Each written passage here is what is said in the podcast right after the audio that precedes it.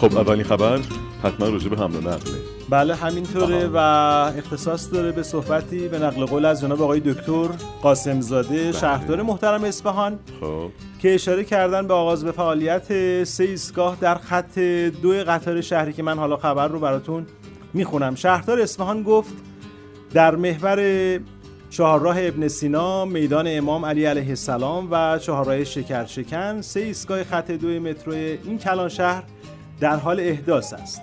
لذا از شهروندان درخواست می‌کنیم همکاری لازم رو داشته باشند تا این سه مهم با جدیدترین روش ها و تکنولوژی ها راه اندازی شود. وی با اشاره به هفتم مهر ماه روز آتش نشان افزود. آتش نشانان از جمله خادمانی هستند که با توجه به روحیه ایثار و از خودگذشتگی باید مورد احترام ویژه قرار گیرند. لذا از زحمات آنها و همچنین خانواده این افراد که همیشه نگران هستند قدردانی می کنم و امیدوارم شهروندان همیشه قدردان خدمات و زحمات آنها در شهر باشند. این از اولین خبر ما. متشکرم. آتش نشانی هم که شغل نیست. چیه؟ چیه؟ عشقه. عشق دمت گرم.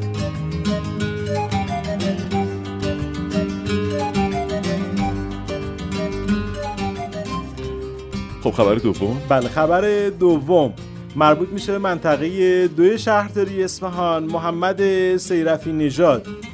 شامگاه جمعه هشتم مهر ماه در نخستین کنگره سرداران و 600 شهید منطقه دوی شهر اصفهان ضمن گرامی داشته یاد و نام تمام شهدای انقلاب و اسلام اظهار کرد. از خصایص بارز منطقه دوی شهر اصفهان داشتن شهروندانی بسیار مؤمن انقلابی شریف و شهید پرور است. وی افزود منطقه دوی شهر اصفهان در عرصه های مختلف از پیش از انقلاب تا دوران طلایی دفاع مقدس و عصر حاضر پیشتاز بوده است.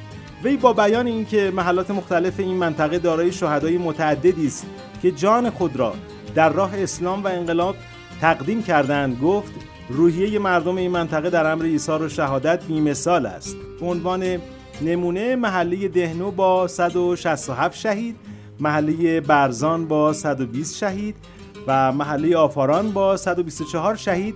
از جمله محله های شاخص منطقه دوی شهر اصفهان محسوب میشه. زنده باشید متشکرم. شهیدان شاعران شعر شیدایی هستند.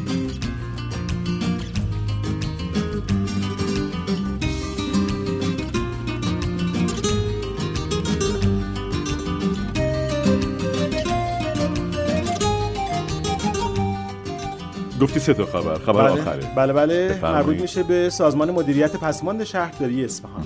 غلامرضا ساکتی مدیرعامل سازمان مدیریت پسماند شهرداری اصفهان گفت با توجه به فرارسیدن زمان بازگشایی مدارس پویشی را در خصوص فرهنگسازی مدیریت پسماند توسط شهروندان با عنوان شهر زندگی شهر مسئول در نظر گرفتیم وی با بیان اینکه پویش آشتی با زمین در محله های قائمیه و هسته در حال برگزاری است که در حوزه ارزش نگهداری و صیانت از محیط زیست برای ردی سنی 7 تا 14 سال برگزار می شود اضافه کرد فاز نخست این پویش در محله قائمیه برگزار شد و فاز دوم آن نیز در محله هسته با مشارکت جمعیت حمایت از حقوق کودکان مهر زندرود در حال برگزاری است. آقا متشکرم خیلی. زحمت کشیدی. شهر زندگی شهر مسئول همون اصفهان منه دیگه. حتما همینطوره. ما یه بخشی هم آماده کردیم که تقدیم حضورتون خوب میشه. میشنویم. خواهش می‌کنم.